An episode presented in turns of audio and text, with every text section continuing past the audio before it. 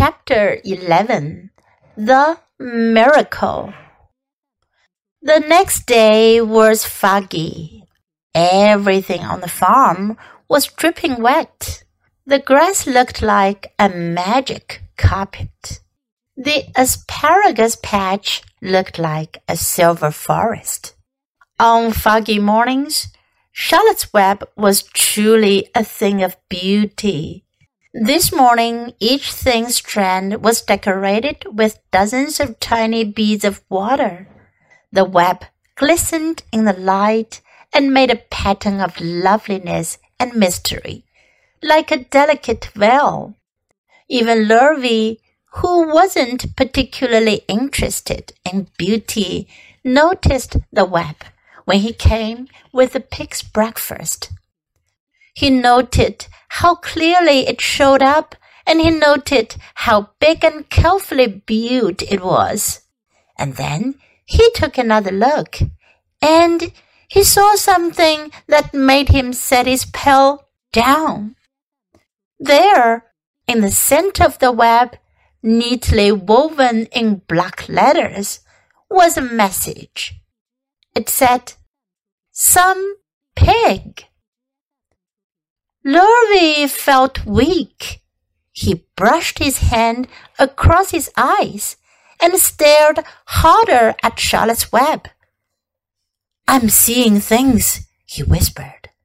He dropped to his knees and uttered a short prayer. Then, forgetting all about Wilbur's breakfast, he walked back to the house and called Mr. Zuckerman.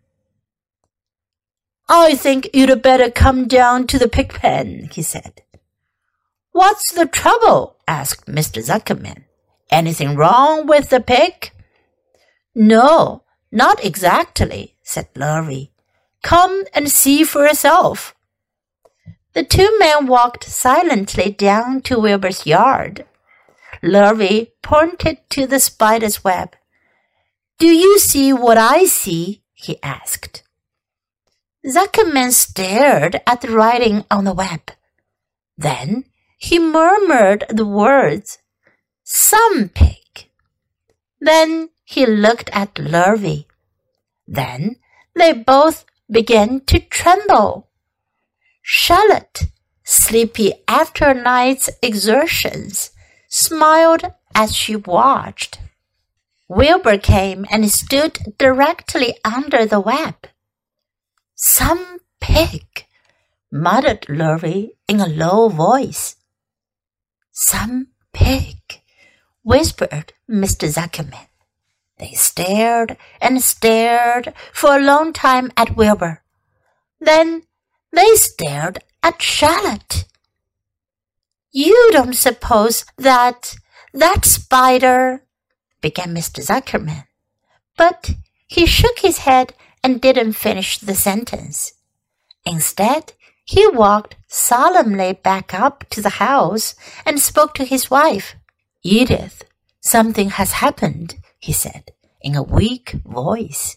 He went into the living room and sat down, and Mrs. Zuckerman followed. I've got something to tell you, Edith, he said. You better sit down. Mrs. Zuckerman sank into a chair. she looked pale and frightened. Edith, he said, trying to keep his voice steady, I think you had best be told that we have a very unusual pig. A look of complete bewilderment came over Mrs. Zuckerman's face. Homer Zuckerman, what in the world are you talking about? she said.